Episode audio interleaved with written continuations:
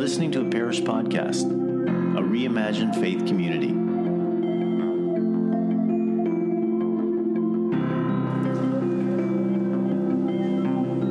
Good morning. Okay. Uh, Andrew asked me a couple times if I was nervous, and I said both. I said no both times. So, uh, but now I'm just getting a little shakes here, so this is good. Means I'm human. It's good. Uh, uh, Greg Gilbert asked me to dedicate the sermon to him, so that's on you, Greg. Perfect. that was when we were camping last weekend uh, up in up in Algonquin. Okay. Um, thank you. I, I, I, typed it out, so I'm gonna, I'm gonna, I'm gonna read, read a lot here, but I'll try and, uh, if I have to, need to deviate from it, I will as well. So, um, as people of faith, we are called to cultivate places of belonging in our lives. I would like to walk you through examples of what that has looked like in my life, uh, from my upbringing, from where I have worked, and where I currently worked. Near the end, I'll lead us through an exercise where we can pause and reflect on how this might apply to someone we belong to. Uh, to begin with, I'd like to set the Old Testament context for welcoming strangers into a place of belonging uh, out of Deuteronomy. Fear the Lord. And now, O Israel, what does the Lord your God ask of you but to fear the Lord your God, to walk in obedience to him, to love him, to serve the Lord your God with all your heart and with all your soul, and to observe the Lord's commands and decrees that I am giving you today for your own good? To the Lord your God belong the heavens, even the highest heavens, the earth, and everything in it. Yet the Lord set his affection on your ancestors and loved them, and he chose you, their descendants, above all the nations, as it is today.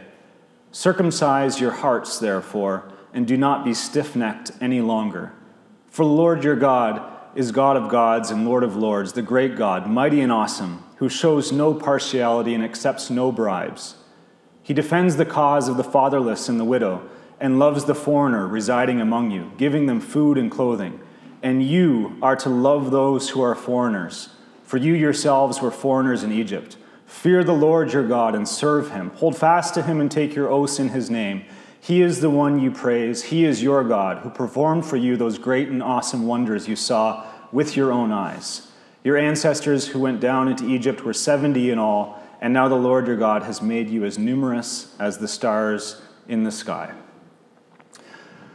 What does the Lord your God require of you? You are to love those who are foreigners, the immigrants, the refugees in your land, because you, you hard headed Israelites who forget so quickly, you were refugees, forced by famine to travel to Egypt. Remember when you were made to be slaves in Egypt? That was terrible, wasn't it? And so the Lord says out of Leviticus 19 When a foreigner resides among you in your land, do not mistreat them. The foreigner residing among you must be treated as your native born. Love them as yourself, for you are foreigners in Egypt. I am the Lord your God. The reason why I bring up these verses is to not, not to talk about national policy changes to immigration or refugee law. I am referring to our own personal lives. Will we welcome the stranger? Will we resist our own racist internal bias, our own selfishness and xenophobia? And will we truly welcome the stranger, the immigrant, the refugee, the traveler, the foreigner, the homeless, those that are not like us? Will we welcome them? I was born in St. Catharines, but grew up uh, as a child from 4 to 18 in Bowmanville, uh, close to here. I grew up in a loving home I'll say that a few times. It's a loving home. I'll be a bit self deprecatory towards my own family in this next anecdote here, but it was a very loving home. Uh, my older sister lives here in Peterborough, and some of you know her. Um, and I have two younger brothers, Stephen in Toronto and Mark in Hamilton. It was a loving home. I learned some great lessons about the Calvinist work ethic and being thrifty, classic second generation Dutch immigrant Christian Reformed upbringing. And by thrifty, I certainly mean cheap. As an example, uh, I was home one afternoon and my uncle came over, which was a bit of a rarity.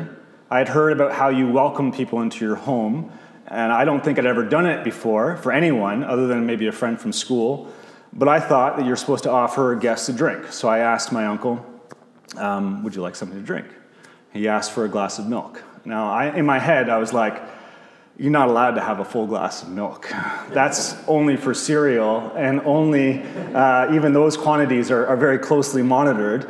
We don't get full glasses of milk uh, in this home. Um, but what I'm going to do, he's my uncle, uh, so I get him a glass of milk. Uh, my parents had a store connected to our house, and my mom was likely with a customer at the time, so went over to my mom and I said, Hey, Uncle so and so is here. She came into the living room where he was sitting and looked at the glass of milk, and I could read her face. You got him a glass of milk?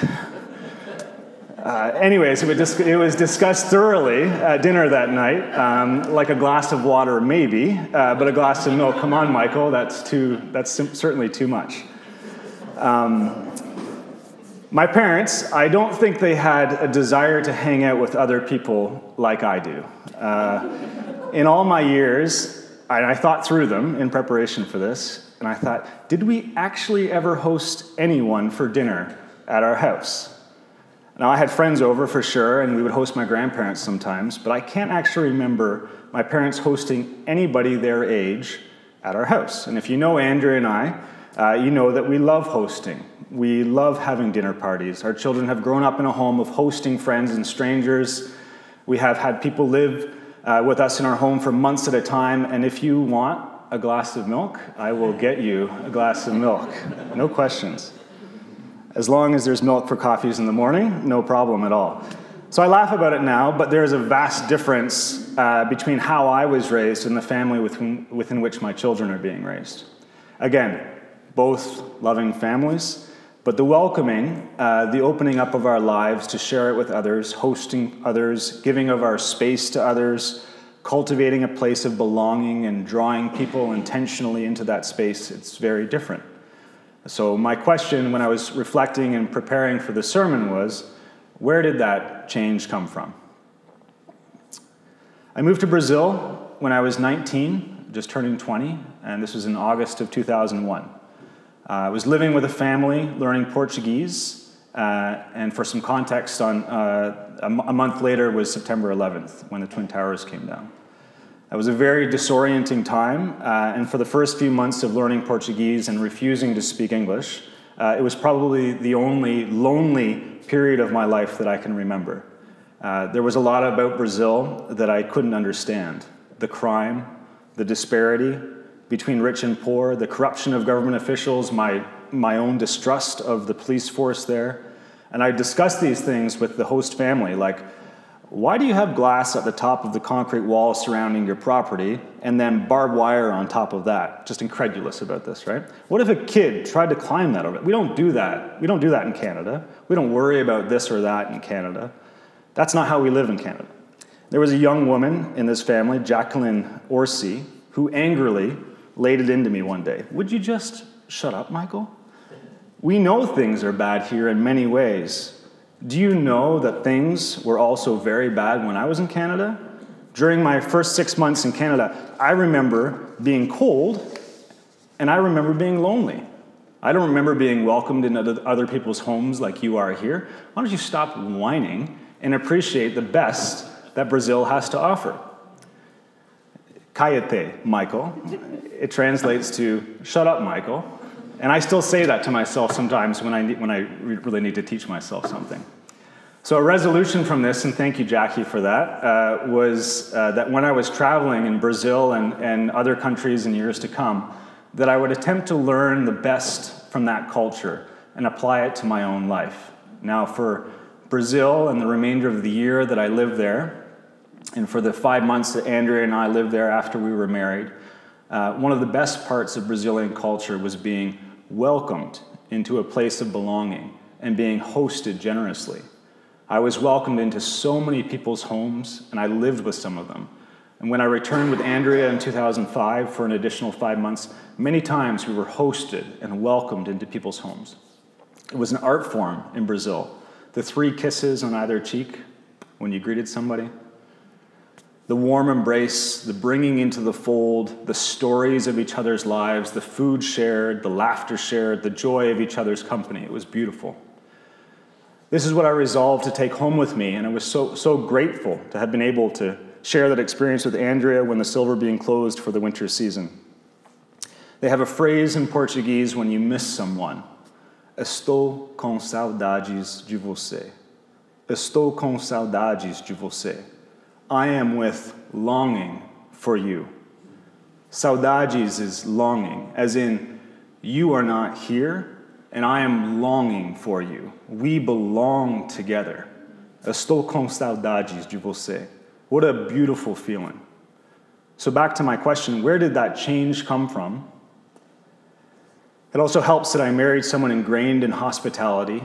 Uh, Andrea's parents would often have a meal ready to serve before leaving for church, and they would count on inviting someone home to join them. They hosted people in their family. Andrea lived with two other young women while in college, uh, Lynn and Erica, and they would host dinner parties, often at their apartment. Andrea bought the cafe, Silver Bean, when she was 20, and she made a living of welcoming people into her space, and I was honored to marry into that. I'm going to share a couple, a couple verses here. Uh, Peter, uh, he sets the bar quite low. Uh, offer hospitality to one another without grumbling. Okay? Thanks, Peter.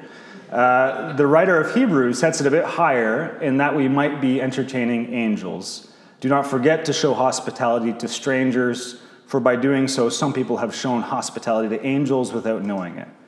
But I think that Matthew, recording the words of Christ in red ink, captured it best. For I was hungry, and you gave me something to eat. I was thirsty, and you gave me something to drink. I was a stranger, and you invited me in. I needed clothes, and you clothed me. I was sick, and you looked after me. I was in prison, and you came to visit me. And in verse 40, the, the king will reply Truly I tell you, whatever you did for one of these, the least of these brothers and sisters of mine, you did for me. In 2006, uh, I started working with refugee families, mainly Christian families from Iraq fleeing religious persecution, most of them fleeing to Syria and generally to Damascus. This is with Andrea's grandfather, uh, my mother in law, Mark Vin, her father. His name was Gerald Vanderwillick. He's from Ancaster. And as a farmer and then as a retired farmer, and right up close to when he died, he facilitated the administrative work required for refugee sponsorships. And I, I expressed a desire to learn this from him. Starting with the Vietnamese boat people in the early 1980s, people from Pakistan, people from Somalia, with, from numerous other countries over the years, and then finishing with families from Iraq.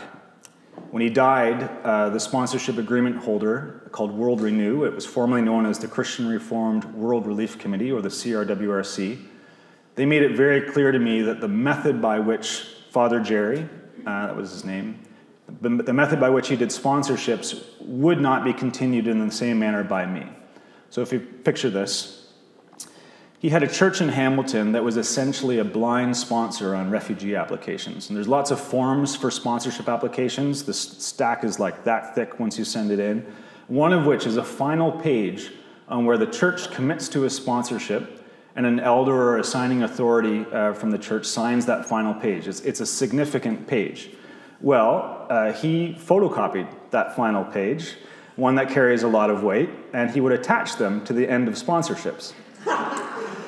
the families in Toronto and Hamilton that had refugee families overseas would commit to sponsoring them, to being the de facto sponsors for their first year in Canada, in the same way that the church in Hamilton was supposed to. And the church was actually on the hook to do so if things messed up, which they never did.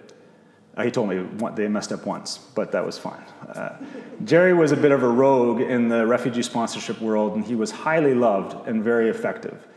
In the over 30 years of administrative headaches, waiting on bureaucrats, praying, receiving the good news of upcoming arrivals, as well as the crushing news of refusals, sharing that good or bad news with families, and even receiving many of them into, his, into their own home.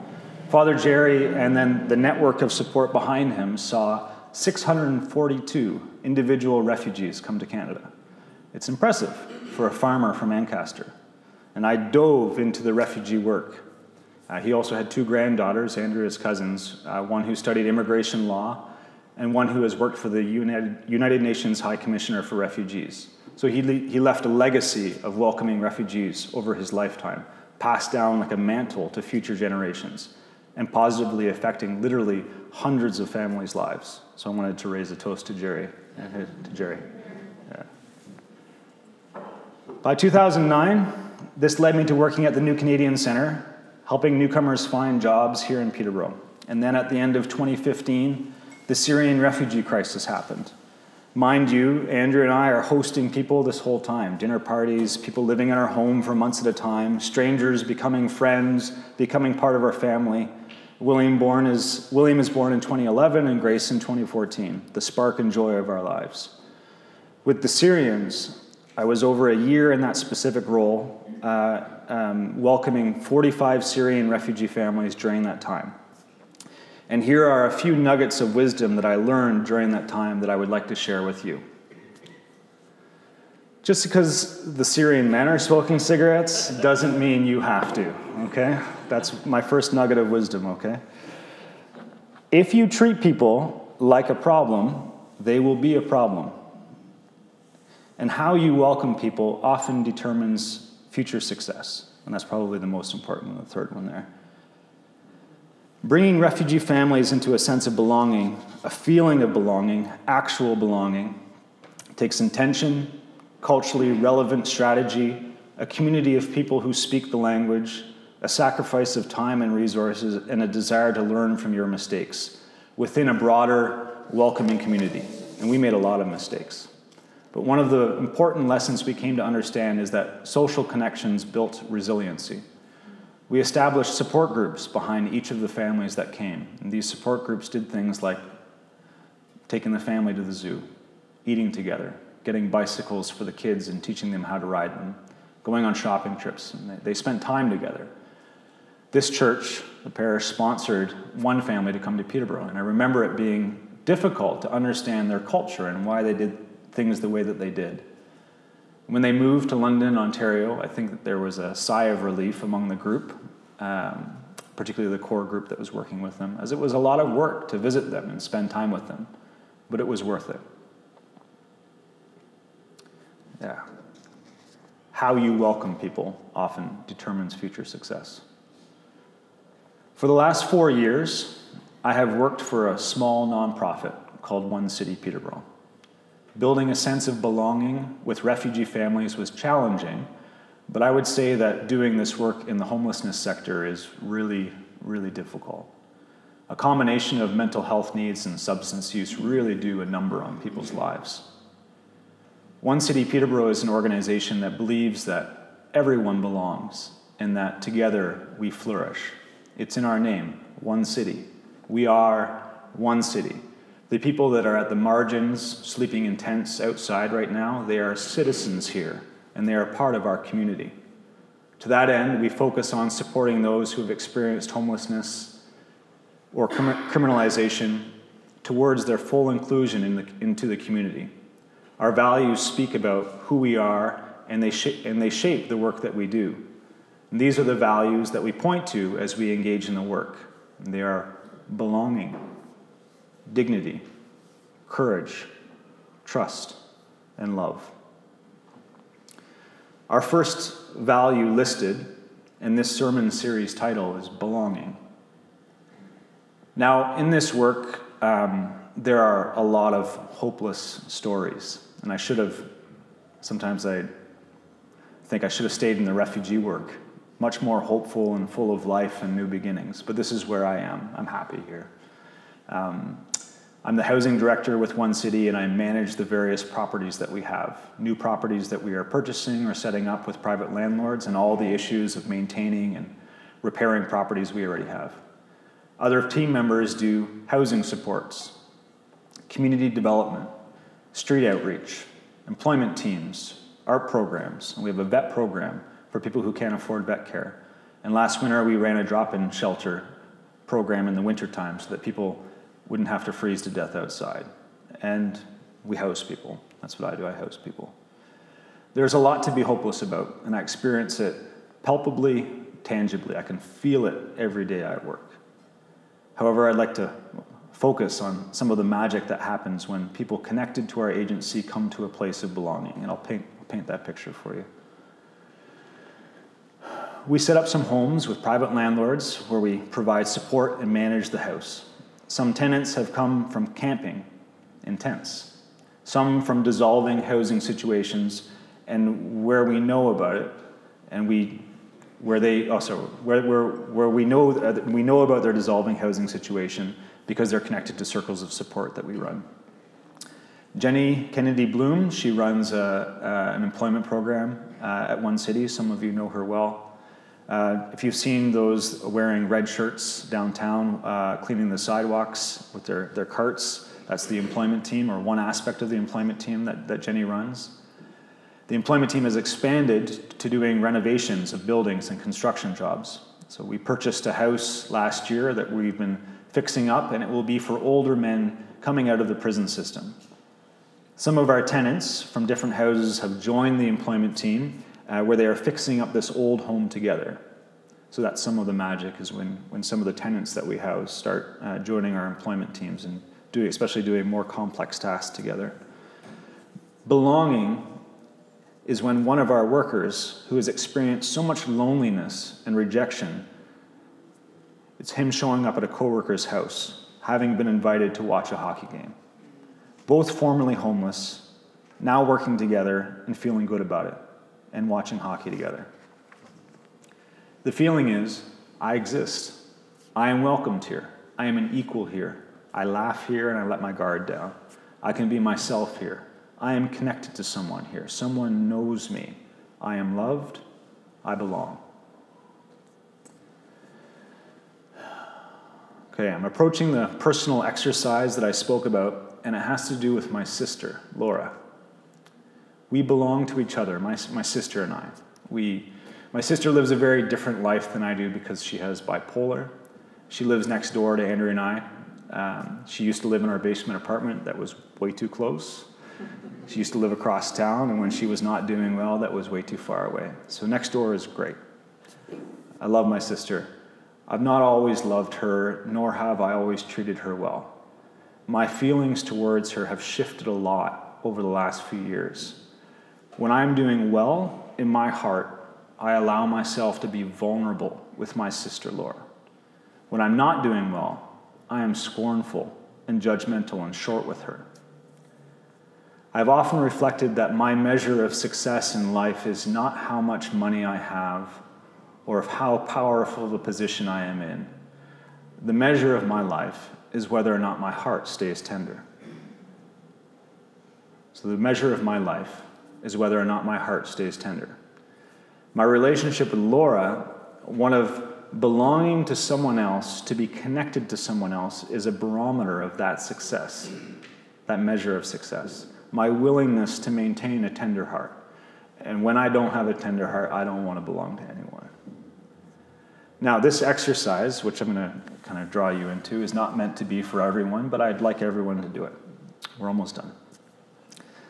Please close your eyes and think of a person in your life that you belong to, that you are connected to, that whether you like it or not, you will be connected with this person for a long time, maybe your whole life.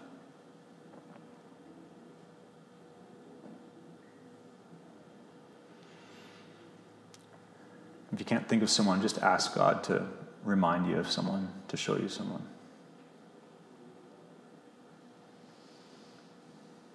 With your eyes still closed and with that person in mind, ask God to touch your heart with the things you need to do to maintain a connection full of life and love and belonging with that person. You might be sending them a text or writing them a letter or making more time for them in your life, reprioritizing things to make space for them. You might be asking for forgiveness. You might be taking them out for lunch. Okay, you can open your eyes. So I asked that question earlier where did that change come from? Where did that change come from that allowed me to welcome people, to work with refugees, to see my sister differently? I'm not entirely sure. I think it came from being part of a loving community that drew me into a place where I looked at things differently. So, summing up, uh, we belong to each other we are stronger as a community when we cultivate a place of belonging. Amen.